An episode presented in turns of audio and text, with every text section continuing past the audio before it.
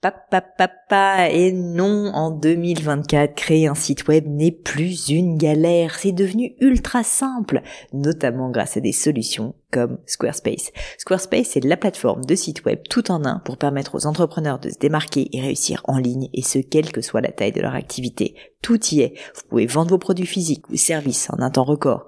Vous avez des centaines de templates de sites web canon dans tous les domaines. Vous pouvez créer vos propres campagnes email. Vous pouvez même vendre vos propres formations en ligne. Donc si vous voulez donner à votre business toutes les chances de se développer avec un outil à la fois performant et très simple d'utilisation, je ne peux que vous recommander d'aller sur le site squarespace.com. En plus, Squarespace vous offre moins 10% sur votre première commande de site web ou de domaine avec le code Pauline. N'hésitez pas et rendez-vous sur squarespace.com, code Pauline.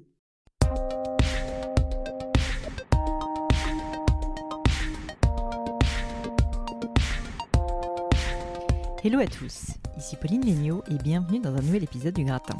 Dans le Gratin, mon job, c'est de décortiquer avec vous les clés du succès de mes invités, que ce soit via leur routine de vie, leur philosophie, leurs pratiques sportives ou alimentaires, leur lecture et de façon générale, la manière dont ces personnalités brillantes font des choix et prennent des décisions. Vous savez maintenant que j'aime interviewer des personnes différentes à chaque fois toujours vous surprendre et ne jamais me cantonner à un secteur d'activité particulier. Je suis donc ravie d'accueillir aujourd'hui Loïc Lagarde, qui est photographe et le premier représentant de cette profession dans l'histoire du podcast. Mais avant de vous parler un peu plus de Loïc et d'entamer la conversation, je commence par quelques petits points pratiques. Alors d'abord, certains d'entre vous l'ont sûrement remarqué, le podcast sort maintenant à une date fixe depuis plusieurs mois, le lundi matin à 6h15. C'est un peu mon nouveau rendez-vous et c'est aussi ma manière de vous mettre, je trouve, du baume au cœur pour commencer bien la semaine. Aussi, vous le savez, j'ai une autre activité en plus du podcast, la marque de joaillerie Gemio, que je dirige avec mes associés et à laquelle je me dédie complètement. Et le podcast que je fais bénévolement me prend quand même pas mal de temps, faut que je vous le dise. Donc le meilleur moyen que vous avez pour participer d'une certaine manière et me motiver pour continuer dans le temps, c'est simplement de vous abonner sur iTunes ou SoundCloud et encore mieux de laisser un avis sur iTunes. Je sais que c'est fastidieux à faire, je l'ai fait pour certains podcasts amis et euh, je sais que c'est pas facile en plus de trouver euh, sur l'app euh, le lieu où le faire. Mais sincèrement, ça m'aide énormément et ça me motive. Donc n'hésitez pas, ça m'aide beaucoup plus que vous n'imaginez. Enfin, dernier point, j'ai lancé il y a peu une newsletter en plus du podcast, la news du gratin. Où je vous partage mes quelques petites découvertes du moment dans un mail très court qui prend à peine 5 minutes à lire et, la news du gratin est envoyée le vendredi matin pour que vous puissiez savourer ces trouvailles avant le week-end pour bien finir la semaine. Donc vous avez le rendez-vous du lundi matin à 6h15 et la news du gratin qui est plutôt le vendredi matin. Pour vous inscrire, rien de plus simple, ça se passe sur le site du podcast www.le-du6gratin.fr que je vous mets d'ailleurs en lien dans les notes de l'épisode sur iTunes. La news n'est envoyée qu'une fois par semaine, donc je vous rassure, vous ne serez pas spammé, ce n'est pas une longue mailing list à laquelle, dans laquelle je fais de la publicité, c'est juste du petit bonheur à consommer en 5 minutes chrono. Voilà, merci beaucoup et fini avec ces détails pratiques. Maintenant, on passe à l'invité du jour. J'ai donc le plaisir d'accueillir Loïc Lagarde, qui est photographe et que vous retrouverez notamment sur Instagram sur son compte loïc.lagarde, que je mettrai en lien dans le descriptif. J'ai demandé à Loïc d'être mon invité car au-delà du fait que j'avais encore jamais reçu de photographe sur le podcast, j'ai trouvé que son parcours était ultra intéressant et pourrait certainement inspirer certains d'entre vous. En effet, Loïc n'était pas du tout prédestiné à faire de la photo. Il commence sa carrière comme ingénieur dans l'aéronautique, puis dans les jeux vidéo. Et met plusieurs années, en fait, et plusieurs plantages, on va en parler, avant de trouver sa voie complètement par hasard. Un autre point remarquable pour moi, c'est que Loïc a su saisir sa chance et sans tergiverser. Il en parle au niveau photographique à la fin de l'épisode, quand il explique qu'en tant que photographe, il ne faut jamais procrastiner, toujours se forcer à tester, se déplacer, même dans le froid, la nuit, la neige, le mauvais temps, sous peine de rater une photo qui pourrait être extraordinaire. Mais je pense que cette philosophie de l'action s'applique aussi à la vie de façon plus générale. Et Loïc, en quittant un job bien à tout point de vue pour devenir photographe indépendant, alors qu'il était papa plus, juste parce qu'il sentait dans ses tripes que s'il ne faisait pas, il allait rater le coche, est une vraie leçon de courage. On dit souvent qu'il faut avoir de la chance pour faire de grandes choses, je pense que c'est vrai, mais Loïc nous prouve aussi qu'il faut avant tout savoir la saisir quand elle se manifeste. Un dernier détail avant de passer à l'interview, je regrette un peu, je dois l'avouer, le fait de ne pas avoir assez parlé photo avec Loïc. Alors j'en avais vraiment envie, euh, mais aussi je voulais quand même vraiment parler de son parcours et de ses choix, donc j'ai peut-être laissé un peu trop de place à ses conseils euh, versus des conseils plus artistiques on évoque quand même son métier vers la fin du, podcast, autour de la 40e minute. Donc pour ceux que ça intéresse, si jamais c'est vraiment ça qui, vous plaît, n'hésitez pas à y foncer directement. Je ne le prendrai pas mal et Loïc non plus, euh, je pense. D'autant plus que je dois vous dire que quand j'ai commencé à poser des questions à Loïc sur, euh, bah voilà, sur cette technique de photo, je me suis tout de suite rendu compte à quel point il est passionné. Tout de suite en fait, mais il avait des yeux qui brillaient, c'était incroyable. Donc rien que cette partie vaut le détour. Mais je vous en dis pas plus et laisse place à ma conversation avec Loïc Lagarde. Salut Loïc et bienvenue sur le podcast. Bonsoir Pauline. Merci beaucoup d'avoir accepté mon invitation. Je sais qu'en plus tu bouges beaucoup, donc ça me fait d'autant plus plaisir d'avoir réussi à t'attraper à un moment où tu étais à Paris. Et je voulais commencer simplement par te faire parler de ton parcours euh, et comment tu es devenu euh, photographe, comment tu es tombé dans le monde de la photo. Parce que euh, on en a parlé un petit peu avant, mais pour t'expliquer, j'ai pas mal d'auditeurs qui sont des personnes qui sont soit en mode création d'entreprise, soit qui envisagent de le faire, enfin, etc., et qui sont un peu en train d'envisager l'entrepreneuriat et qui se posent la question de changer de métier et surtout de vivre de leur passion, ce que tu as fait. Beaucoup ont peur des risques que ça peut susciter, ce qui est assez compréhensible. Et toi, tu l'as fait. Donc, je trouve ça hyper intéressant. Et donc, je voulais euh, parler un peu de ça parce que je crois savoir donc, que tu étais ingénieur dans une vie antérieure euh, et, donc, euh, voilà, maintenant, tu es un photographe de renommée internationale. Donc, ma première question, c'est simplement euh, une question que je pose d'ailleurs souvent à mes invités, mais souvent pas en premier, qui est qu'est-ce que tu voulais faire quand tu étais petit, mon cher Loïc?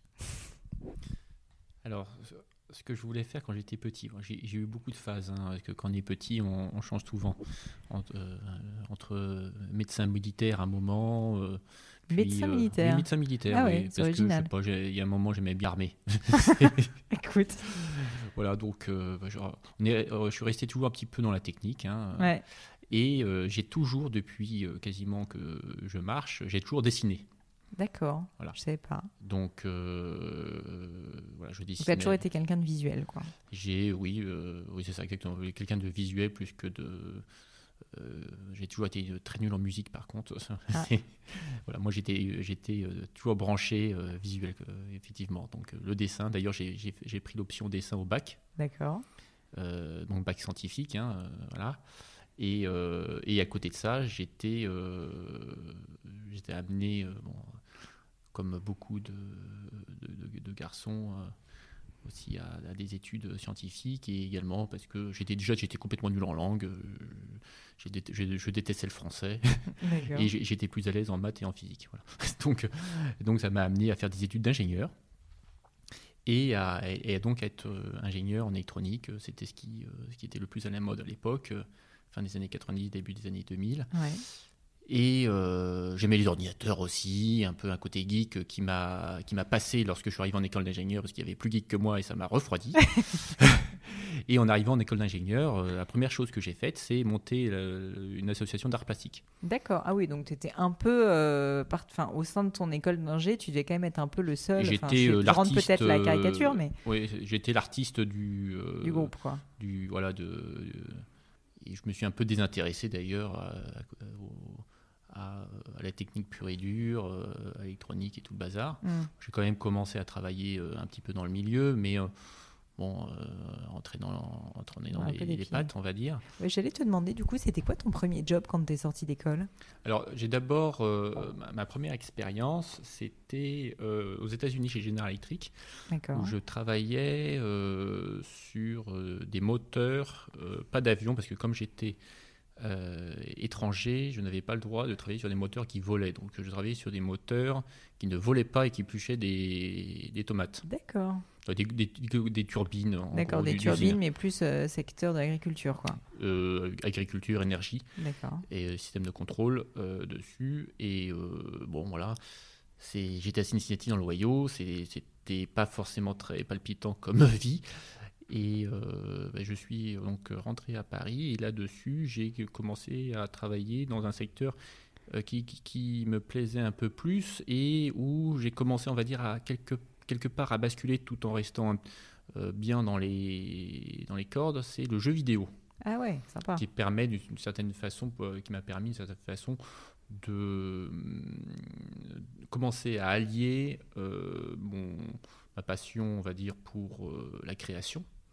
Et, mon, et mon background technique. Mmh, mmh, le jeu vidéo, c'est vraiment ça. Donc, donc voilà, j'ai travaillé un certain nombre d'années là-dedans. Je me, je me, suis bien épanoui. J'ai eu des projets sympas. J'ai beaucoup voyagé à cette époque-là. Et euh, c'est euh, finalement c'est le voyage qui m'a amené à la photo. Mais j'allais te demander, parce qu'en parallèle de ça, est-ce que le petit Loïc que tu étais, qui dessinait, continuait à avoir quand même au fond de sa tête euh, cette envie de création et de, tu vois, affirmer, de vouloir bah, soit dessiner, soit faire de la photo? Comment, comment ça se passait en fait? Est-ce que tu as complètement arrêté de dessiner et de prendre des... Peut-être que tu prenais même pas de photos du tout à l'époque? Jamais, en fait, j'ai absolument jamais pris une seule photo avant l'arrivée du numérique. D'accord. Et parce que je savais déjà utiliser Photoshop et parce que j'étais déjà à l'aise avec euh, l'ordinateur, bah, ça m'amusait de, de, commencer à faire quelques photos. Mhm. Mais euh, à cette époque-là, je ne faisais pas de la photo. Non. C'est, euh, on va dire, le premier voyage déclencheur qui m'a fait faire des photos euh, avec mon premier appareil euh, numérique, à l'époque c'était un, petit appareil qui faisait 2 millions de pixels, c'était en 2003 euh, lors de mon voyage autour de l'Australie. Ah, génial, en même temps des photos plutôt sympas à prendre. Exactement, comme il y avait des paysages magnifiques, je me dis voilà c'est c'est probablement la seule fois dans ma vie que je vais voir des, des, paysages comme ça, que je vais faire un voyage en sac à dos comme ça. J'avais fait donc un, j'avais pris des photos et j'avais aussi rédigé un carnet de voyage D'accord. Tous les jours, je me forçais à écrire ah ce que j'avais fait de la journée.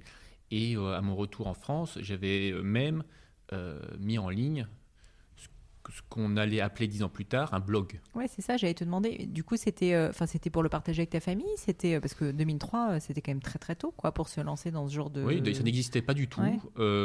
moi, j'avais, j'avais juste besoin de de transcrire euh, mon expérience euh, à travers mes photos, raconter un petit peu mon itinéraire, mes expériences par écrit, tout ce que j'avais aussi écrit par, sur mon notebook. Et, et je racontais à mes amis, lorsque je suis revenu, enfin, je me faisais un plaisir de, de, raconter à mes amis mon, mon, voyage, avec une carte et tout ça. C'est des choses qu'on ne fait plus du tout aujourd'hui d'ailleurs. On, on, est vraiment dans, une, dans, une autre, dans un autre monde. Et donc j'avais euh, j'avais euh, mis en place un site, un, site internet euh, avec les outils qu'on avait à l'époque. Mais du coup, c'est à ce moment-là, comme tu disais tout à l'heure, que tu as eu un peu le déclic photographique et que tu t'es commencé, as commencé à t'y intéresser vraiment, et notamment sur la photo de paysage. Parce à ce, moment-là où j'ai commencé à me dire que c'est bien de faire des photos quand je voyage déjà. D'accord. On reste, Mais on reste complètement personnel. Dans le côté personnel. Et euh, voilà, je suis un peu le croisement de la génération X et la génération Y, largement éduqué dans la génération X, on va dire, et où à l'époque la génération Y n'existait pas d'ailleurs. Le, concept de génération Y n'existait pas. Et euh, j'ai plutôt été euh, brainwashé par la génération X. et, et, donc, j'ai gentiment pris mon CDI pour commencer une carrière avec une logique de, développement euh, vertical. Ouais. et euh, comme, euh, comme on. Sans te poser réellement de questions sur ce que tu voulais, quoi. Plus parce que c'était ce qu'il fallait faire. Parce que ce qu'il fallait faire. Et puis, j'avais trouvé, comme j'avais trouvé un, job qui, dans un secteur qui me plaisait, et qui, mm. qui alliait justement un petit peu mes, mais, cette passion de, création hein, dans le jeu vidéo. Donc, j'étais quand même proche du milieu euh, du, de tout ce qui est, euh, bah, quand on parle de dessin, il y avait quand même des, designers, des graphistes, des développeurs euh, dont je m'éloignais je, je exprès parce que je voulais pas faire du développement. Moi, j'étais plutôt dans, dans, tout ce qui était ce qu'on appelle producteur, producteur, game designer, c'est-à-dire celui qui fait les specs. et ensuite, voilà, j'étais chef de projet. Donc, je me suis un peu écarté de ça. mais tout, voilà, tout en restant dans des milieux qui, dans ce milieu qui m'intéressait. Et je gardais donc le, cette passion du voyage, accessoirement la photo qui allait avec le voyage, comme euh, plutôt comme une, euh, oui, comme un hobby, quoi. bien sûr. Et, en fait, c'est au fur et à mesure de mes voyages. Euh, donc, plus, plus je, plus, je, faisais des voyages et que j'allais loin, et plus j'essayais de me perfectionner en photo. Et à un moment, je me suis simplement fait une, une réflexion à l'île de Pâques, quand tu vas, quand tu vas euh, à l'autre bout du monde, sur l'île de Pâques, c'est quand même compliqué d'y aller. Ouais. Et tu n'y vas pas tous les jours. Ouais. Et tu commences à faire des photos et que tu te remarques que finalement tu t'es planté dans les réglages. Ça, c'est dommage. Oui, c'est dommage. Allez, le Et, Pâques. et donc euh, là, tu te dis, à la prochaine fois, je vais quand même essayer de, de faire mieux. D'accord. Et c'est à partir de là où j'ai commencé à me perfectionner et à me dire qu'il fallait que j'investisse dans du matériel, Mm. premièrement, et qu'il fallait que j'apprenne à faire correctement une photo. Mm, mm. Et euh, voilà, et de fil en aiguille, j'ai investi dans un, dans, dans un premier réflexe, euh, puis euh, dans un deuxième, euh, où j'ai euh, j'ai commencé à partager mes photos sur des, les forums. C'était au milieu des années, on va dire, enfin, à la fin des années 2000, vers 2008-2010 Ouais. où je, il y avait des forums dédiés à la photo. C'est comme j'ai beaucoup appris. euh, moi, j'ai, je, suis autodidacte de la photo. J'ai pas fait. J'allais te demander justement si tu avais fait des formations, Voilà. si tu avais eu un mentor, ou enfin comment tu avais fait finalement pour te t'auto-former comme ça, parce que c'est quand même hyper technique la photo. On- les forums, les forums où euh, voilà, je, je partageais mes photos euh, sur des de forums de critiques de photos. Je, je recevais des critiques constructives qui m'a permis d'apprendre. Et puis après, c'est l'expérience. Au fur et à mesure, on, on essaye de, de toujours mieux faire. euh, et voilà, donc c'est vrai. Et c'est en faisant aussi des erreurs. Ouais. Comme là, comme je parle de l'île de Pâques, mais pour moi, tout, voilà, toute expérience est une erreur. et, et en faisant des erreurs, on apprend et on essaye de faire mieux. Ouais. Et euh, comme ça, bah, on, voilà, on se perfectionne et on devient. euh, et on, enfin, on essaye de, de tendre à devenir euh, un, un peu moins mauvais. Mais donc c'est vraiment à ce moment de l'île de Pâques que tu as commencé à décider que tu voulais investir du temps euh, et te professionnaliser un petit peu. Enfin pas forcément j'imagine à l'époque en mode euh, je vais devenir un, un pro et je vais en vivre, mais plus euh, je veux investir du- dessus et je veux que ça soit un hobby où je m'améliore. Ce qui est quand même déjà une démarche différente de juste voilà. prendre des photos quand tu voyages quoi. Oui, alors c'est venu progressivement. Je prends l'exemple de l'île de Pâques, particulièrement évocateur, mais c'est venu, venu plus, plus Mhm. progressivement. Et, donc ensuite, euh, donc toujours lorsque je travaillais dans le jeu vidéo, je suis parti en Chine. Euh, Heureusement que tu avais un job où tu voyageais beaucoup parce que sinon euh, tu serais pas là où tu es aujourd'hui quoi. Oui, ça. euh, j'ai toujours eu ce, ce besoin de voyager, donc euh, c'est ça aussi qui, voilà, qui m'a fait Ouais. choisir fait ces choix. Euh, je voyage depuis tout petit. mes, parents, je voyageais pas mal. Je venais avec eux. Donc, ouais, c'est une passion que j'ai toujours que, que j'ai toujours gardée, le voyage. Et, dis, moi, j'étais en Chine, donc, et à Shanghai. Et euh, à ce moment-là, je me suis euh, mis à photographier la ville dans tous les sens Mm, mm. euh, de- de- lors de mes week-ends. Et, et là, j'ai pris encore plus goût à la photo. À ce moment-là, dans mon l'entreprise dans laquelle j'étais, ça allait pas très bien. Et je me disais, tiens, le, ça y est, c'est le moment euh, pour que je parte de mes propres ailes. Mhm.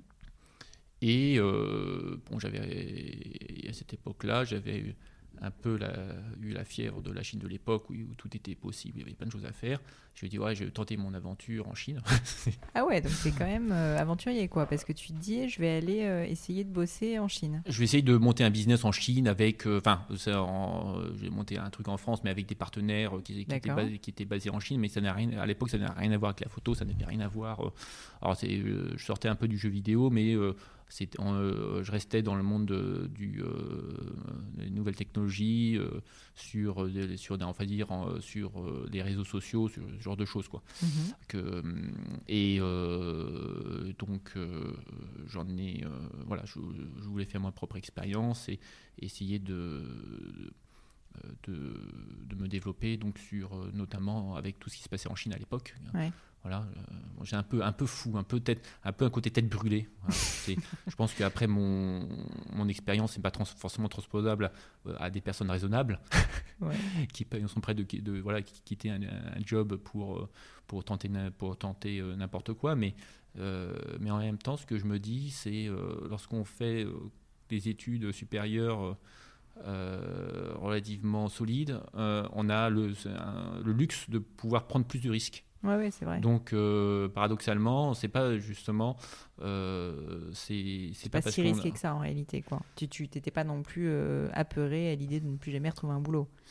Bah, je- euh, non, j'étais pas. euh, et puis, de toute façon, déjà, on n'a qu'une vie. Si on est, si on est capable de, de faire quelque chose, on est capable de faire d'autres choses. Et, euh, et si ça plante, bah, bah, tant pis, euh, on, au moins on aura essayé. Voilà. C'est sûr. Et on peut toujours euh, rebondir ou pas. Parfois, on rebondit pas et on sombre. Bah oui, bah, c'est comme ça, c'est la vie. C'est- Mais donc là, Mais- en l'occurrence, malheureusement, cette histoire en Chine s'est pas très bien passée. Euh, non, euh, non, non, ça s'est pas très bien passé. Comme beaucoup d'expériences, hein, les expériences en IA se passent mal. Quand on fait une expérience, ça se passe mal. Et parfois, bah, ça, il, ça, il, ça- il- il arrive que ça se transforme et hop, il, C'est se passe quelque chose, quelque chose d'autre. Il y a des, il y a, il y a des surprises euh, ou, ou pas, quoi. Voilà. Ouais, c'est ça. Donc en gros, tu essayes de créer des boîtes, ça se passe pas exactement comme tu veux, mais en parallèle, tu continues toujours à vivre de. Enfin, à pas à vivre. À, faire, ah à oui, faire, oui, je euh, faisais de la photo, jusqu'au moment là, et continuer Hmm. les voyages et tout ça. Et puis, Alors comment ça se passe justement la transition de euh, toutes ces aventures euh, Alors en fait, la et- transition s'est passée de façon, euh, de façon assez surprenante.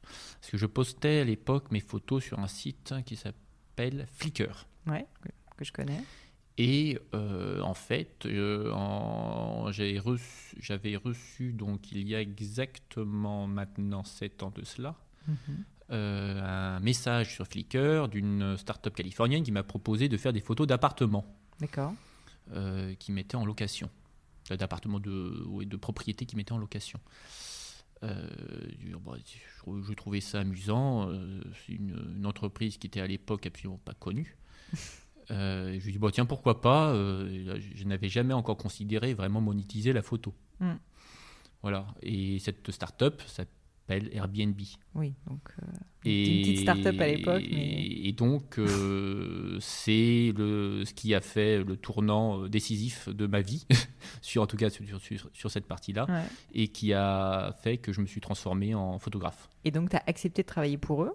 Et donc. euh, C'était pas un emploi à plein temps. C'était un, du freelance. Ouais. euh, C'était le début de l'ubérisation, de la Airbnbisation.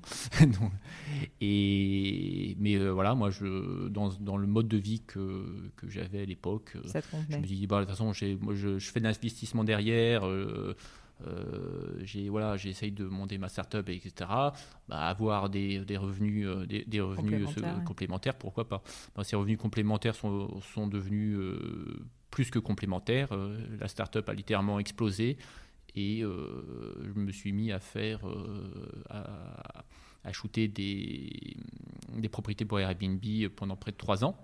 Mais alors justement, je veux bien qu'on en parle un petit peu parce qu'on en avait discuté euh, il y a quelques années, je me rappelle, quand on s'était rencontrés la première fois, et tu m'avais dit que tu avais, enfin quand même, un peu révolutionné la façon, tu me l'avais pas dit comme ça parce que tu es, plus, t'es humble, mais je veux dire, tu avais quand même complètement repensé le process de, de prise de vue euh, et de retouche aussi à l'époque pour Airbnb, qui fait qu'en fait, tu étais le premier photographe pour Airbnb en France, si je me trompe pas. Alors qu'en plus, la France, au monde, au Oui, monde, T'as vu comment je suis humble non, mais tu fais bien de me le dire, tu vois. Et, euh, et alors, mais du coup, pour revenir sur cette période, quel était, euh, qu'est-ce que tu devais faire et comment tu t'y es pris et quelle a été un peu ta réflexion à l'époque? Alors en fait, euh, fait? Airbnb proposait un tarif au, au shooting par appartement qui était faible. Euh, C'est-à-dire qu'ils te payaient par, par shooting appartement. d'appartement, par appartement, Et par tu dois propriété. toutes les par propriété, tu dois prendre en photo toutes les salles, en gros, qui sont Par, dans cet euh, il y a une, appartement. une dizaine de photos par. euh, tout était très industrialisé et automatisé. Donc ça, Mhm. c'était une bonne chose. Ils avaient euh, un cahier des charges très, précis sur le type de photos qu'ils souhaitaient. Et euh, on pouvait directement soumettre les photos pour validation. Et dès, validation, on, était payé. Donc c'était vraiment très, efficace comme, euh, comme système. Et la réflexion est que voilà, je me suis dit bon, le, un, un shooting, si je fais ça pendant la journée, c'est clair que ça va pas me, ça va, ça va pas me payer euh, mes charges. Mhm. Donc, euh, comme il y avait du volume, notamment à Paris, voilà, Paris euh, est- était et je crois est toujours la première ville d'Airbnb au ouais. monde. Euh, donc il y avait énormément de demandes, quartier par quartier. Et euh, ce que je faisais, c'est que je rassemblais toutes les demandes quartier par quartier Mhm. pour minimiser au maximum mon temps de trajet. Bien sûr. Euh, je, plaçais donc tous mes rendez-vous euh, de, telle manière à ne pas perdre de temps. Et, euh, ensuite, voilà, tout, ce qui est, tous mes shootings étaient faits de façon très industrielle. Alors, ça avait le beau côté d'être rentable économiquement, mais humainement parlant, c'était pas forcément ce qu'il y avait de plus, le plus optimisé parce que Mhm. bon là c'était euh, c'était bonjour monsieur bon bonjour madame et au Ouais. revoir monsieur au revoir madame euh, faites votre lit et, et, et nettoyez les toilettes Euh, T'as dû voir des trucs assez marrants, j'imagine. ah même. oui complètement ouais. Ah.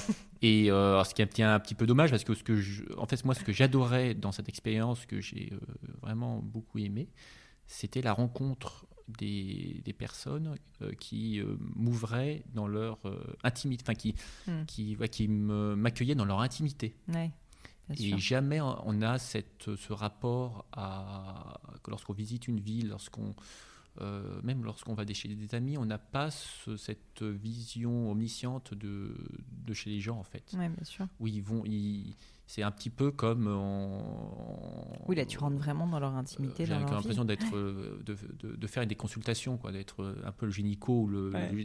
d'être, voilà, ils me montraient vraiment leur, hein, voilà, Ouais. c'est, je comprenais quand même leur, leur toilette en photo. Ouais, c'est marrant. Donc, euh, et c'était euh, donc, et c'est- et il s'ouvrait aussi, alors, notamment à Paris, où les Parisiens, euh, j'avais, j'ai toujours eu une image très négative de Paris. euh, pour, parce que lorsqu'on vit euh, de- avec le mode un peu métro boulot dodo, on, on travaille dans un quartier, euh, on vit dans un autre quartier, et puis ça s'arrête là. Et, et là, j'allais dans tous les quartiers parisiens, je voyais des gens très différents que j'ai pu, euh, que j'avais pas rencontrés avant. Euh, parce que l'on, lorsqu'on vit dans un quartier, on bouge pas vraiment et on croit que tout le monde est pareil partout, alors que c'est pas vrai du tout. Ouais. Et euh, j'ai rencontré des gens très intéressants euh, qui, euh, qui levaient un petit peu la carapace. Lorsque les Parisiens dans la rue, sont agressifs, tout dans leur intérieur, c'est pas pareil. Ils Oui, c'est pas la même chose de prendre quelqu'un en photo dans la rue, évidemment, qui a autre chose à faire et qui finalement est. ou même, le, ou même interagir avec, tout simplement.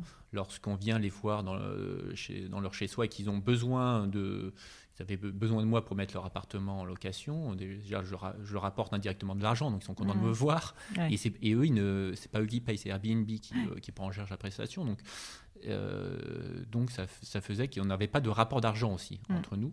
Et ça c'était aussi intéressant. Et j'étais plutôt là en tant que conseil pour leur- les, les- aider à, À préparer leur ouais. appartement et à, et à le mettre en location. Et euh, ça m'a permis aussi d'avoir une vision vraiment omnisciente et très, euh, très intéressante de Paris ou, de New York. J'ai Mhm. beaucoup shooté à New York également de la même manière.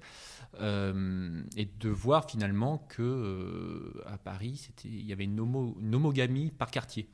Et c'était un petit peu, euh, dis-moi où tu habites, je te dirai qui tu es. Ah, c'est marrant. Et ça ça. marche, ça marche à 95%. Et je me rappelle que ce que tu me disais à l'époque, on en avait parlé la première fois, c'était que donc euh, bah, effectivement, tu allais assez vite dans la prise de vue. Tu avais même innové aussi, je sais, sur euh, la manière dont tu mettais en scène les personnes qui habitaient dans les appartements pour rendre ça plus vivant, pour que ça Mhm. soit pas complètement froid. Et en fait, ce que je trouve assez intéressant dans ce que tu, ce que tu m'avais décrit à l'époque, c'est que à la fois il y a un côté artistique parce que bah voilà, tu mets en scène des gens, tu les fais vivre, enfin tu vas donner un peu une âme à la photo pour que ce soit pas juste euh, tu as une horrible photo euh, qui qui donne pas du tout envie, mais en même temps, tu avais vraiment créé un process comme tu l'as expliqué précédemment qui euh, fait que bah, tu es devenu le premier au monde sur sur Airbnb. Et en fait, ce que je trouve assez marrant, c'est que du coup, j'ai vraiment l'impression que tu as réussi à allier à la fois ton côté artistique et en même temps ton côté, si je puis dire, ingénieur, de création un peu de process, tu vois, et de, voilà, de réussir à faire en sorte que bah, ça soit carré, que ça, ça dépote et que juste ça avance. Est-ce que c'est quelque chose que tu as fait de façon rationnelle et construite? Euh, je t'explique parce qu'en fait, je pose souvent des questions sur un peu le processus de pensée. Ça m'intéresse pas mal pour que les gens ensuite arrivent à prendre leurs propres décisions aussi, au-delà de ton expérience. Est-ce que tu l'as fait naturellement parce que c'est juste qui t'es Ou est-ce que tu t'es dit, non, mais en fait, si je fais ça, il faut que je le fasse intelligemment Et moi, je suis à la fois artistique et en même temps, bah, j'ai une différenciation par rapport à d'autres artistes qui est que je suis ingénieur de formation. Donc, bah, je vais mettre en place des process au niveau de la retouche, au niveau de la prise de vue. Comment ça s'est passé? Alors, ça s'est passé que j'avais juste une logique euh, de performance que je m'imposais d'une certaine Mhm. façon. Donc, à travers cette logique de, de- de performance et, et- et, euh, économique, hein, Oui, finalement. bien sûr.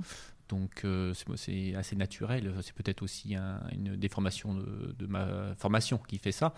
Euh, donc, na- naturellement, j'ai mis en place ces process pour optimiser au mieux le flux rentrant et, euh, et, ma, et ma production.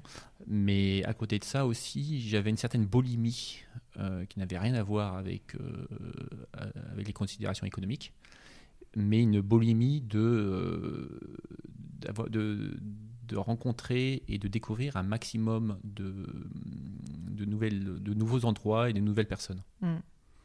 Un peu comme une boîte de chocolat où on a envie de, voilà, de voir, ah, tiens, machin, et puis voilà. Je, parfois, on tombe sur des gens qui sont pas forcément très intéressants, et parfois, on tombe sur des gens qui sont super intéressants. Et moi, en fait, c'était ça qui m'excitait. c'est toujours cette promesse de, de rencontres. C'est des rencontres qui vont durer 20 minutes, peut-être, mais c'est. Euh, c'est euh, voilà c'est quelque chose d'unique. Et donc euh, donc c'est ça qui me enfin c'est ça qui me drivait dans dans, dans, dans, ce que je faisais. Je comprends. Et du coup, maintenant que tu es passé, enfin, donc tu as arrêté de travailler pour Airbnb. Et donc, justement, quand tu parles de process et tout ça, voilà, ça a intéressé ça, Airbnb commence à être connu, etc. Et puis, euh, euh, ma façon de travailler euh, et, mon, et mon profil, ça a intéressé d'autres entreprises, dont les françaises. Et je me suis retrouvé à travailler chez Wonderbox, mhm. qui font les coffrets cadeaux et qui avait une logique également de un peu de, déjà de sortir de la boîte dans tous les sens du terme et, s'intéresser à un profil un peu comme moi, un peu web, un peu start-upper, pour euh, se, développer hors de, hors de la boîte et euh, également rénover un petit peu tout leur, leur process de, visuel. Mhm. Et j'ai importé chez eux l'expérience que j'avais acquise chez Airbnb, où j'ai mis en place le, donc le, un outil analogue à celui d'Airbnb. Alors là, je me suis vraiment remis un peu euh, du côté euh, chef de projet euh, ingénieur, en gros, où, où j'ai conçu la plateforme de, d'échange entre les photographes et les partenaires et, et Wonderbox. je veux dire que tu avais un profil génial pour eux, parce que étant passé à la fois par le côté ingénieur et le côté photographe. oui, c'est ça exactement. Ils devaient être assez contents. Et donc, voilà, donc j'ai fait chez eux ce que j'avais euh, vu chez Airbnb en co. Donc, euh, donc voilà, et j'ai recruté également euh, un pool de photographes partout en France pour aller shooter chez leurs partenaires qui sont des hôtels, des spas, des restaurants, mmh. des, mmh, des, partenaires sportifs. Mmh. Alors beaucoup, c'était beaucoup les, beaucoup les hôtels en, en, revenant un petit peu. Donc c'était vraiment transposable à l'idée. Et voilà, donc il y avait le côté euh, opérationnel euh, de, d'envoi de photographes chez les partenaires, euh, où j'avais structuré une équipe qui, qui s'occupait de ça, et également la plateforme que j'ai conçue pour, pour l'envoi systématisé euh, des, photographes jusqu'à la réception des photos et l'envoi des photos directement dans leur back-office euh, jusqu'à euh, jusqu'au jusqu'au livret en fait. Et tu as fait ça pendant combien de temps? Et j'ai fait ça pendant deux ans et j'ai aussi participé à d'autres projets internes qu'ils ont mis en place. donc, Mais tu continuais à shooter pendant ce temps-là? À faire des photos personnelles de voyage? Ou finalement et, Oui, oui. et là-dessus, alors ça m'a débloqué du temps, justement. Le fait de devenir salarié, ça m'a débloqué du temps. C'est que le, fait d'être. Quand j'étais chez Airbnb, je ne, je ne faisais que shooter euh, pour, euh, pour gagner de l'argent et euh, le soir j'étais crevé, j'allais me coucher. Voilà. et voilà, exactement. Donc il y avait, j'avais pas vraiment le temps de, de, développement personnel artistique. Mm. Lorsque j'étais chez Wonderbox, ça m'a permis d'avoir du temps pour moi, pour me redéployer notamment sur les réseaux sociaux, mhm. euh, travailler sur, les, mes, sur mes photos. Et euh, c'est là, c'est à ce moment-là que je me suis euh, développé, notamment sur Instagram. D'accord. Voilà. Et, et, je suis venu assez tard sur Instagram parce que c'était pas à l'époque un réseau de photographes. Oui, C'était des gens qui avaient un, téléphone portable. Et oui, qui, ça a été fait pour des non-professionnels en fait. Oui, voilà, enfin, qui, qui, se, qui prenaient en photo, qui se faisaient des selfies, qui mettaient des filtres et tout ça. Donc, je ne voyais pas Instagram comme une plateforme sur laquelle je pouvais communiquer mon travail. Les choses ont changé au fur et à mesure et euh, on va dire, en 2015, je m'y suis intéressé euh, vraiment. Et euh, c'est donc à l'époque où j'ai commencé à travailler chez Wonderbox. Et puis. Euh, c'est vrai que c'est assez tard finalement, quand même, quand on y pense. Oui, parce que... ça a commencé en 2010, effectivement. Donc, euh, moi, c'est assez tard, mais euh, mais il y a eu. que ouais, Je me suis mis en, 2015 et mon compte a vraiment monté vers 2016.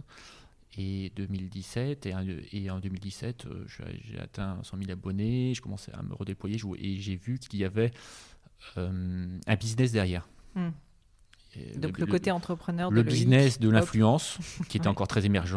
Euh, Il y, a- il y a un truc émergent là qui émerge. Un truc- Et là, je me suis dit, ouh, et je, il faut que je prenne le truc maintenant, sinon, euh, sinon ça va être euh, raté. Je vais louper le coche. ouais. Et donc, bah, j'ai j'ai quitté, euh, on va dire, euh, Wonderbox en de très bons termes. Je les ai gardés en tant que clients d'ailleurs. Et ça, Voilà. c'est hyper intéressant parce qu'il y a quand même beaucoup de gens, comme je te disais au début, qui écoutent le podcast, qui sont des personnes qui se posent la question d'entreprendre ou de se mettre à leur compte. Donc toi, tu étais passé par des phases en plus difficiles euh, où tu avais essayé de monter des boîtes, ça n'avait pas marché. Tu étais retourné dans le monde du Salariat. du salariat et Mhm. finalement, c'était pas si déplaisant que ça. Oui, Et là, tu reprends le risque euh, de te lancer tout seul, alors que je ne sais pas si tu avais déjà une famille à l'époque, mais bon. Oui, tout à fait. Voilà, donc Bah, moi, j'ai commencé à prendre des risques au moment où euh, j'ai où commencé à avoir un personne n'en fils. prend.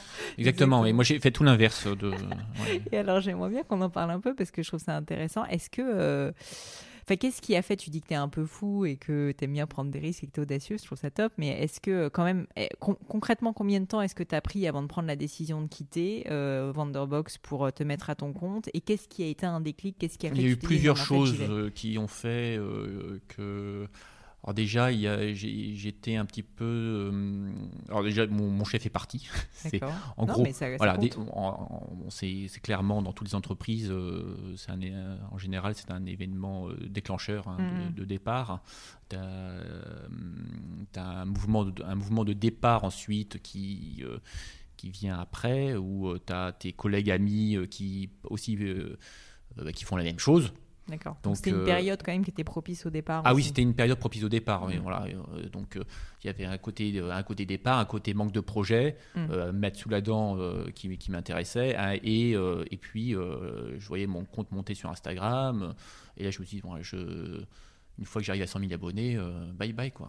Hein, T'as eu, euh, euh, si c'est pas indiscret, t'as eu une discussion un peu avec tes proches, ta famille, des amis à ce sujet qui t'ont peut-être déconseillé de le faire? Parce que je sais qu'une fois de plus, je parle beaucoup de- des auditeurs, mais souvent quand on se lance, notamment pour être indépendant, parce que c'est encore autre chose que de lancer une start-up. Aujourd'hui, c'est assez à la mode de, de lancer des start-up, mais d'être indépendant, photographe, c'est quand même des métiers, même si t'avais 100 000 followers, où on se dit c'est risqué, euh, tu vois, on sait pas de quoi demain va être fait, c'est dur.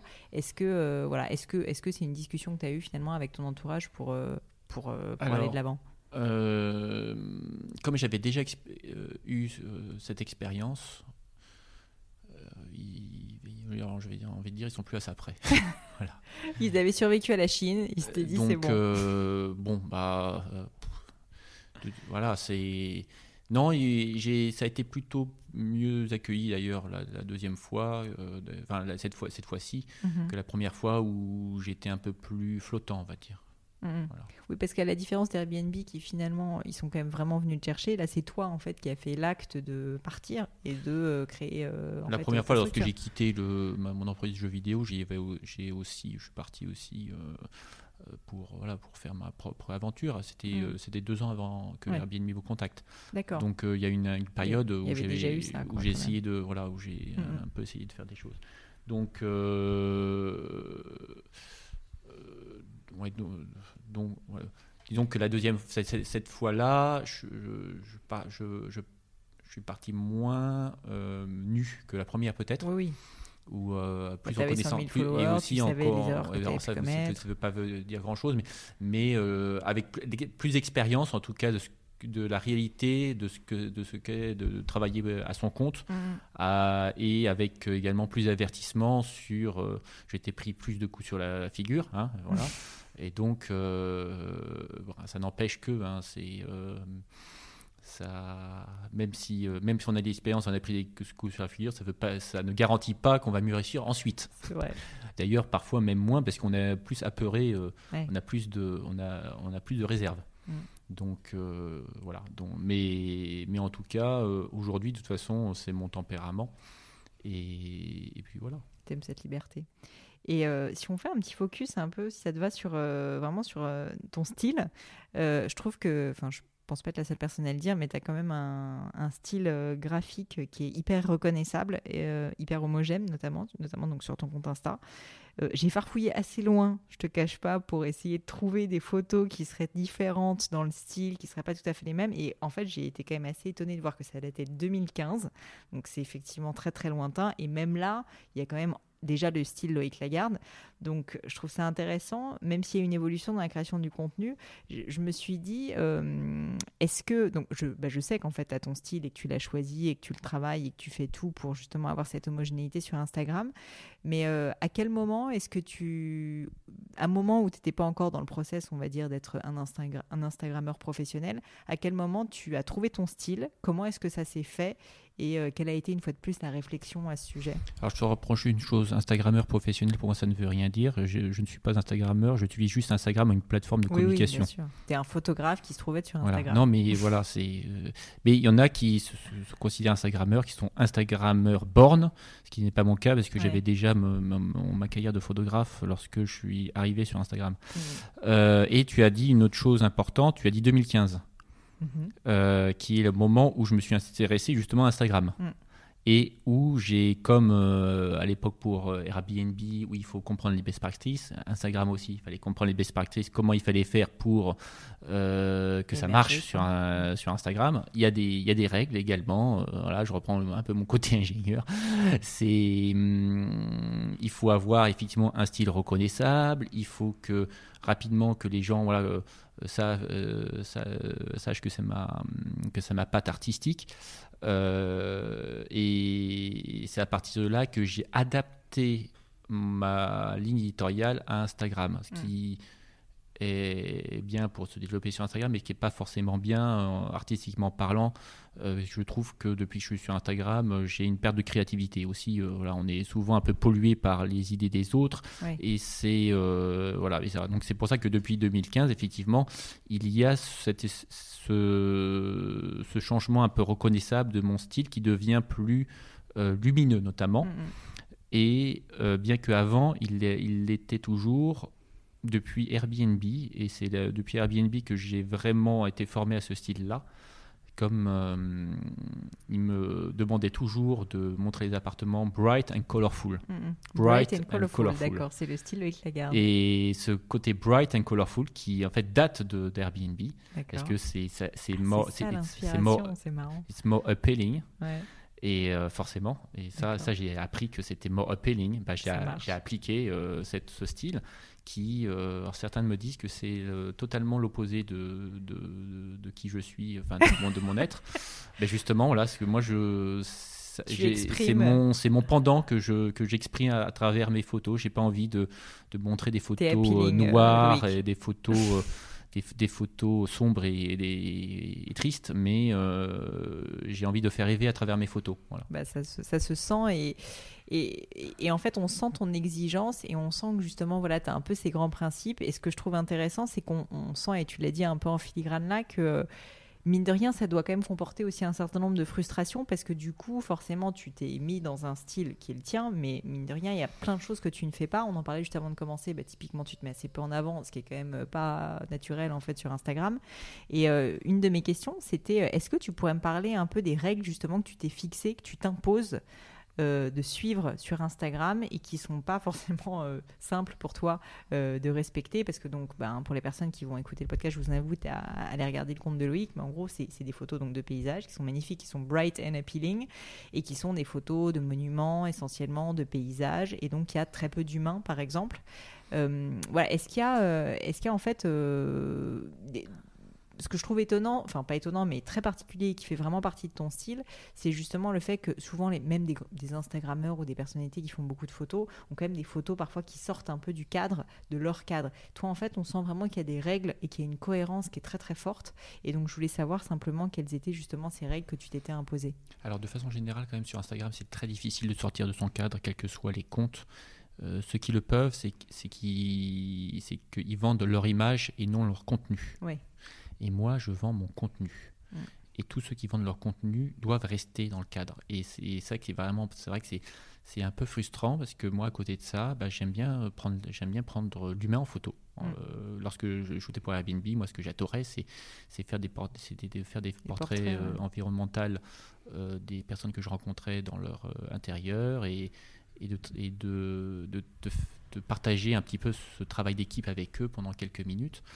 Et ça, ça je, ne peux pas le, enfin, je ne peux pas poster ce type de photos sur Instagram, parce que, enfin, sur mon compte principal d'Instagram, parce que mhm. c'est pas la, ce qu'attend ma communauté et ou euh, voilà ou même faire des, des photos d'animaux des photos euh, de, de, de, non mais c'est ouais, surtout le, côté humain le côté portrait mm, mm. qui euh, qui me manque et que je ne je ne peux pas poster sur mon compte Instagram je peux donc je peux faire un compte à côté j'avais j'avais commencé à faire un compte où je mettais mes photos mes, mes vieilles photos je faisais donc de portrait environnemental mais euh, bon, après, j'ai pas le temps de m'en occuper. C'est pas évident mm. aussi à, développer non plus.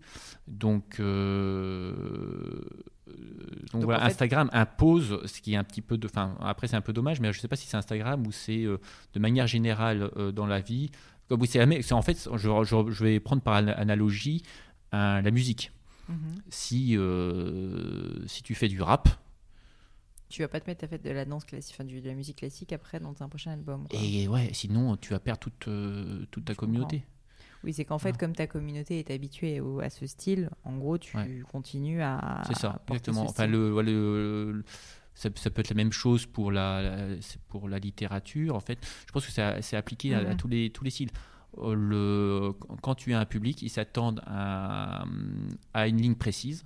Et mhm. si ça ne rentre pas exactement dans la ligne, alors ils ça ils comprennent pas c'est pas ce qu'ils c'est pas ce qu'ils veulent hmm. voilà c'est c'est tout tout se, tout se passe comme ça et sur Instagram c'est vrai qu'on est vraiment vraiment euh, piégé dans ce euh, dans cet écueil et plus on en plus plus on like plus on s'intéresse à un type de contenu et plus on nous sert ce type de contenu. Donc on est euh, orienté à voir la même chose. C'est un des dangers des, réseaux sociaux hmm. parce que c'est ça nous oriente vraiment sur un sur un type d'information, un type de message, un type de contenu. Oui, qui, est qui marche, entre guillemets, presque plus. Qui nous met des œillères, finalement, sur le reste. Mm, mm. Et voilà. Mais, euh, mais, en tout cas, voilà, mon, travail sur Instagram, aujourd'hui, je, dois respecter euh, très scrupuleusement des règles éditoriales qui fait que ça limite euh, très clairement mes partenariats, par exemple j'ai des types de partenaires avec lesquels je peux travailler et d'autres avec lesquels je ne peux absolument pas travailler. Et euh, voilà, parce que j'ai, euh, moi, j'ai, lorsque je travaille euh, avec, pour, pour en tout cas communiquer sur Instagram, j'ai deux clients, enfin j'ai un, un, partenaire B2B avec lequel, qui sont en général des hôtels et des destinations. des, acteurs du, monde du tourisme, parce que c'est beaucoup dans le voyage, mes photos. Et, euh, et, à côté, un client B2C euh, qui, lui, ne me pardonne aucune erreur, qui est ma communauté. Donc tu as vraiment en fait deux clients entre guillemets, c'est vrai que c'est pas évident à gérer qui n'ont pas forcément exactement les mêmes besoins en plus. Exactement. Donc ça, ça c'est le vrai challenge de, en reprenant le ton terme, de l'Instagrammeur. Bon. Mais alors justement, je sais que tu n'es pas du tout que Instagrammeur, euh, mais, euh, mais en fait, euh, je voulais quand même parler de, de, de, toutes les photos que tu fais en dehors d'Instagram et notamment en fait donc bah, de l'exposition universelle où tu as été sélectionné pour, euh, enfin plus que sélectionné, en fait, tu as donc exposé tes photos. Est-ce que tu peux m'en parler? Est-ce que tu peux m'expliquer comment ça s'est passé?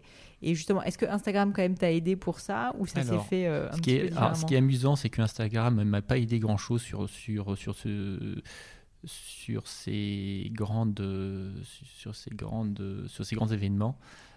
C'est encore une fois Flickr. Ah oui, comme quoi. Donc un autre réseau, mais euh, toujours et celui de celui de, où j'étais contacté sur Airbnb, comme quoi voilà, c'est la, la, vie ne s'arrête pas à Instagram. C'est pour ça que voilà, je, dis que je ne suis pas Instagrammeur parce qu'il que il n'y a pas que ça dans la vie. Euh, je, communique sur d'autres plateformes dédiées à la photo. Euh, et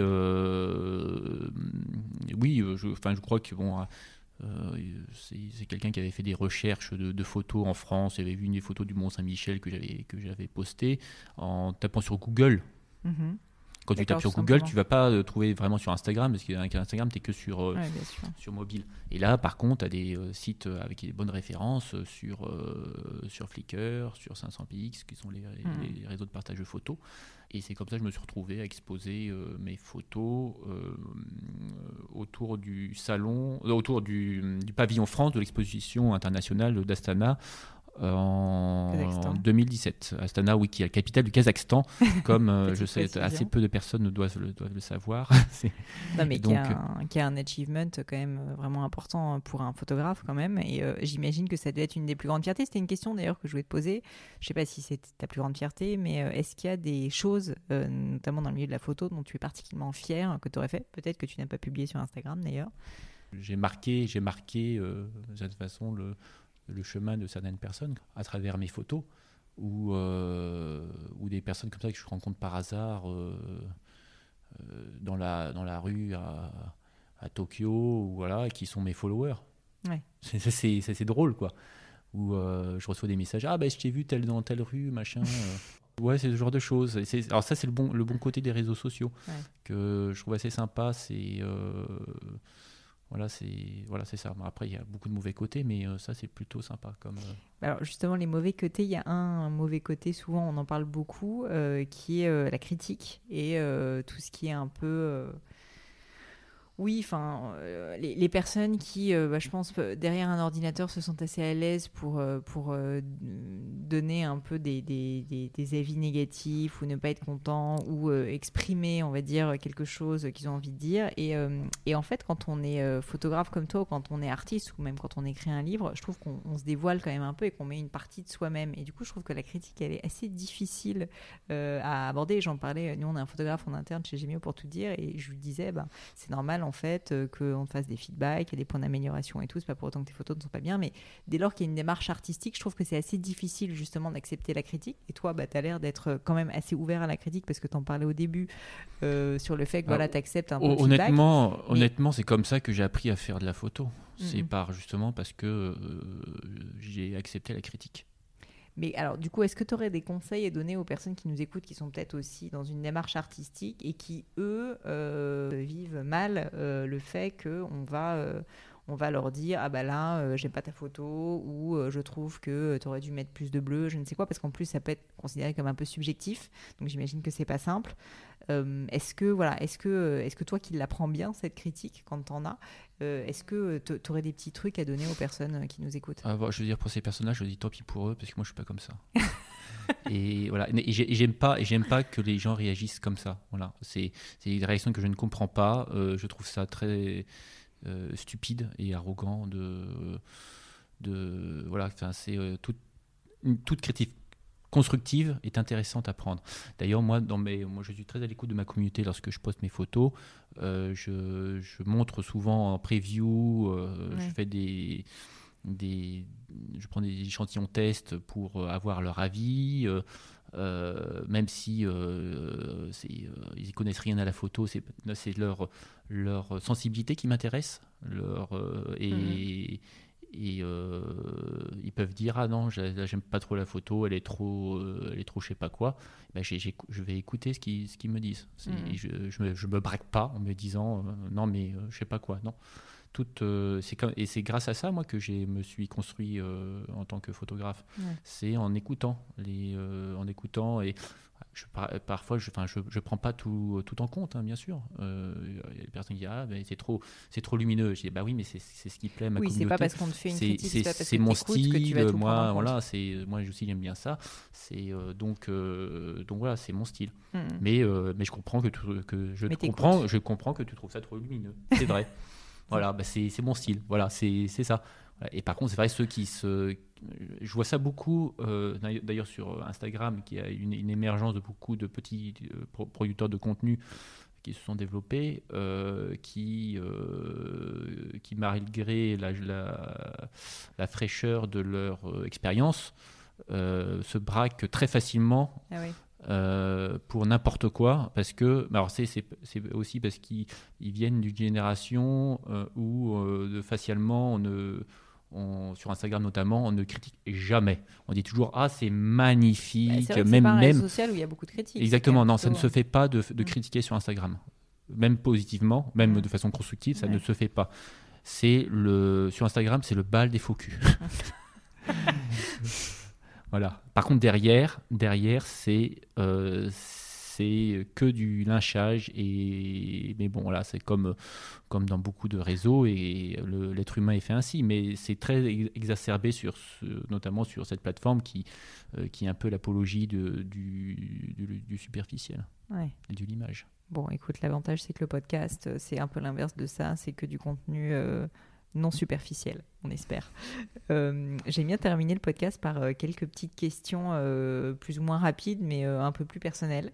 une question que j'aime bien poser, c'est est-ce que tu peux me décrire, même si je sais que ça va pas être facile parce que je pense que ça doit varier beaucoup, mais une journée type de Loïc Lagarde? Quand je dis une journée type, c'est pas forcément que tu me dises tout de A à Z, mais par exemple, si tu sais que tu as certaines habitudes que tu aimes bien suivre, euh, par exemple, tu te lèves le matin à telle heure, je sais que tu voyages beaucoup, donc ça va peut-être pas être facile, mais voilà, si tu peux me décrire un peu ça pour que les gens se rendent compte qu'est-ce que c'est en fait euh, que d'être dans tes baskets? Alors déjà, je n'ai pas de routine, donc c'est difficile, et je n'aime pas la routine, euh, donc c'est très compliqué de, parler de journée type pour ma part, et, et, aussi je voyage beaucoup, mm. donc mes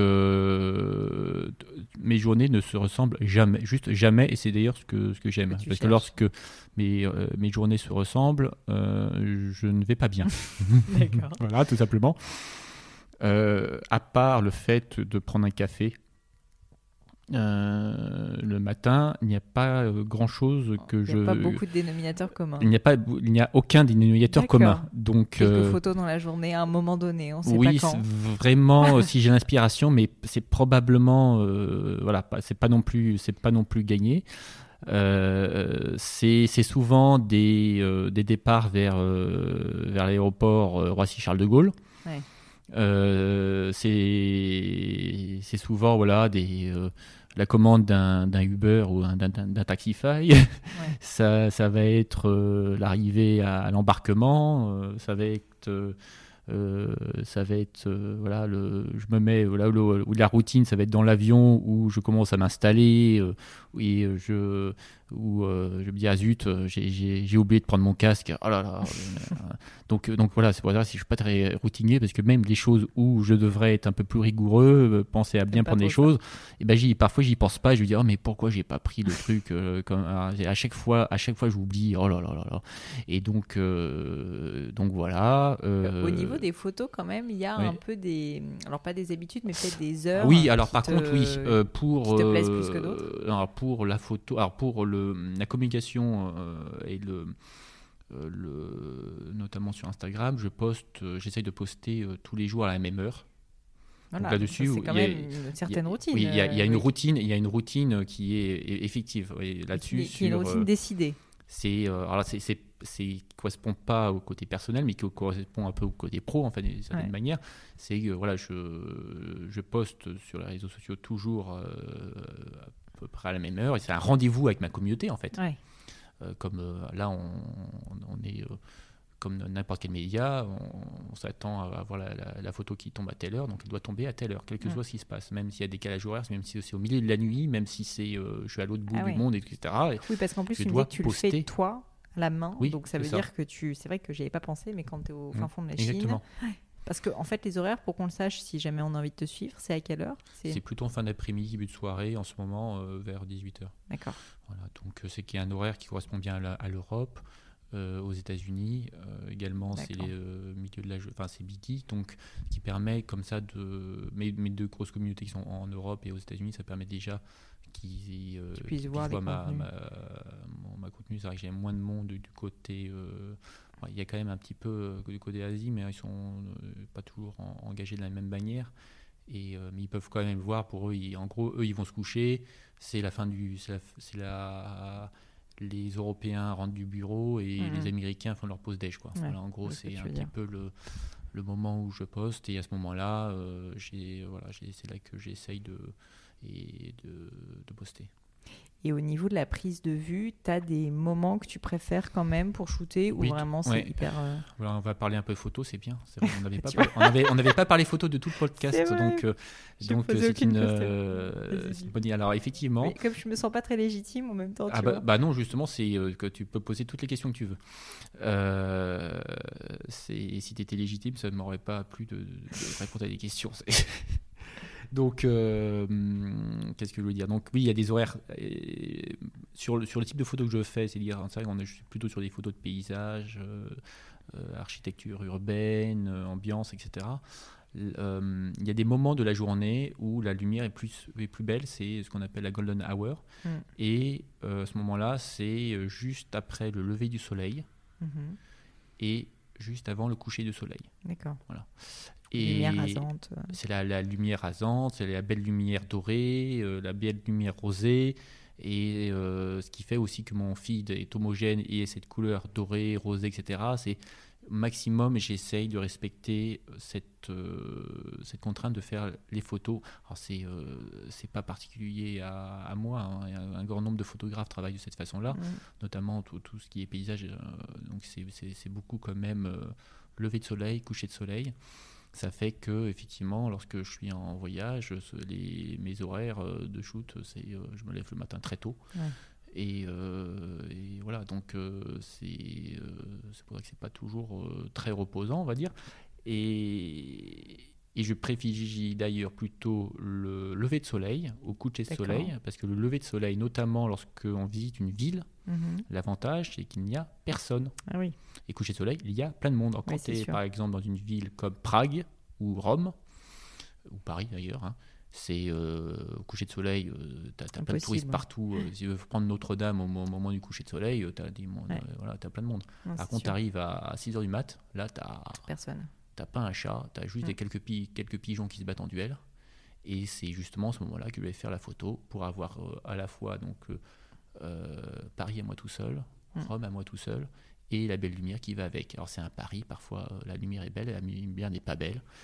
Parfois j'y vais, je me lève super tôt, je crevais et, et, j'y vais pour rien, je ne fais aucune photo. Ouais. Et j'ai super froid.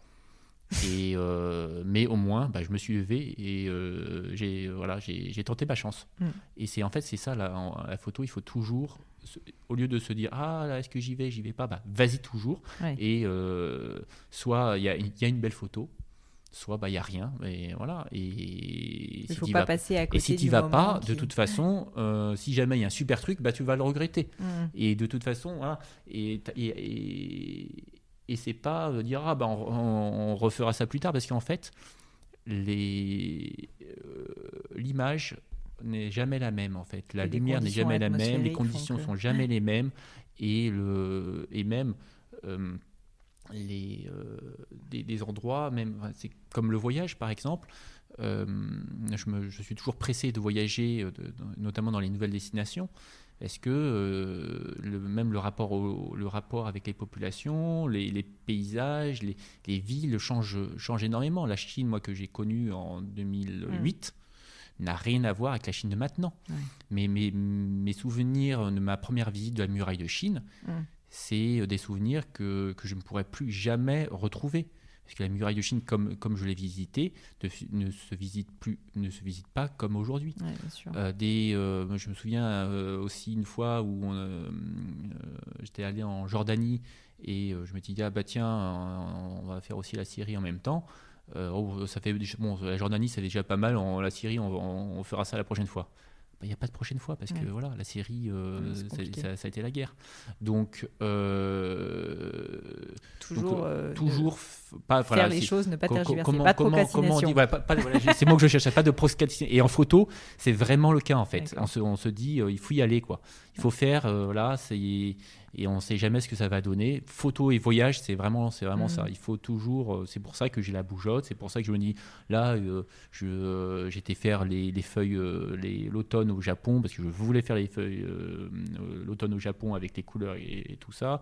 La neige à Moscou avec Noël. voilà, c'est c'est des événements, c'est des, des, des, des- des- des destinations qui sont euh, parées dans leur, dans leur meilleur apparat une fois par an Mm. et euh, il faut les faire maintenant. Parce qu'on ne sait jamais, peut-être que, que à Moscou, euh, l'hiver prochain, euh, le Noël prochain, ils vont arrêter de faire ça parce que, je sais pas, il y aura eu comme, comme chez nous, malheureusement, un gros attentat ou je, ne sais quelle histoire. Ils se diront, ah, maintenant, on, va, on va verrouiller et on va arrêter.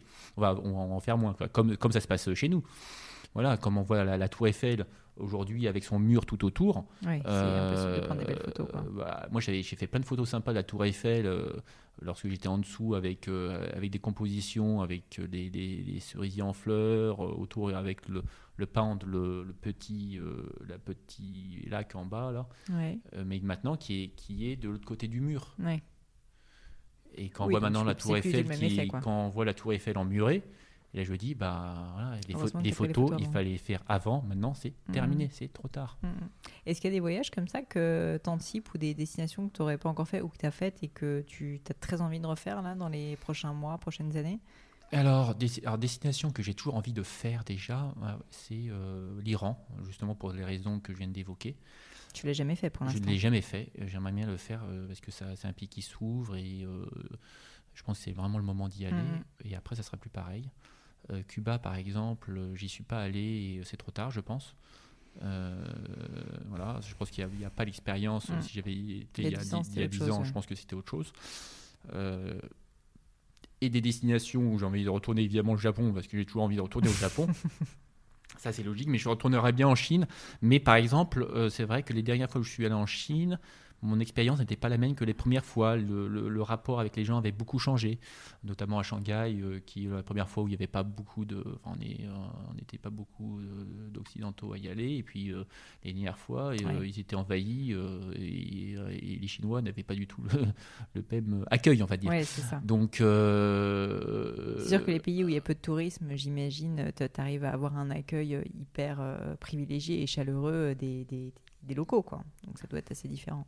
Mm. Voilà, tout à fait. Bah, un, pays que, un pays avec très peu de touristes et euh, que j'ai beaucoup aimé, où j'aimerais bien retourner, c'est Kazakhstan, par exemple. Mm. pour explorer euh, toute la partie, ils sont des paysages magnifiques, mm. notamment dans, dans, le sud. Donc euh, voilà. Top. Une autre question que j'aime bien poser, c'est le meilleur conseil qu'on t'ait donné. Alors, si je peux te donner des, des, des conseils, ils sont, ils sont bon ou mauvais à prendre. et souvent, il y en a beaucoup euh, dès qu'ils ont des conseils un petit peu mauvais, euh, qui sont juste là pour, euh, pour t'enfoncer, un petit peu comme dans le parrain, je ne sais pas si tu vois, ou tu as vu le, parrain, ou euh, quand euh, on te dit oui quand il y a quelqu'un qui te veut du bien c'est qui te veut du mal ah ou euh, si je, je serai là pour toi oui je serai là toujours là pour t'aider c'est que le mec en fait il veut il veut t'abattre derrière. Mais donc il faut faire attention aux conseils. Je suis je suis je suis très positif n'est-ce pas? Mais un, un, conseil que j'essaye d'appliquer qu'on m'a qu'on m'a qu'on m'a donné que je c'est de au bout d'un moment d'essayer de, de on, a, on, a, ses forces et ses faiblesses. Mhm. Et au lieu d'essayer d'améliorer ses faiblesses, euh, qui demandent beaucoup de travail et on n'arrivera peut-être pas forcément à un résultat, mm. autant améliorer ses forces et aller à fond dans ses forces pour mm. devenir le meilleur dans, là où on est fort. Mm. Voilà. Ça enlève un certain nombre de frustrations. Mais euh, je suis complètement d'accord avec ce conseil. C'est marrant parce que j'ai déjà eu plusieurs personnes dans le podcast qui m'ont cité un conseil assez similaire. Notamment, je pense à Victor Luger, le fondateur de Big Mama, qui me disait ça. Et, euh, et je pense qu'en fait, c'est assez clé de se dire qu'on ne peut pas être bon partout et qu'en fait, il vaut mieux être extrêmement bon et se spécialiser dans un domaine plutôt que d'essayer de tout mm. faire un peu moyennement. C'est ça.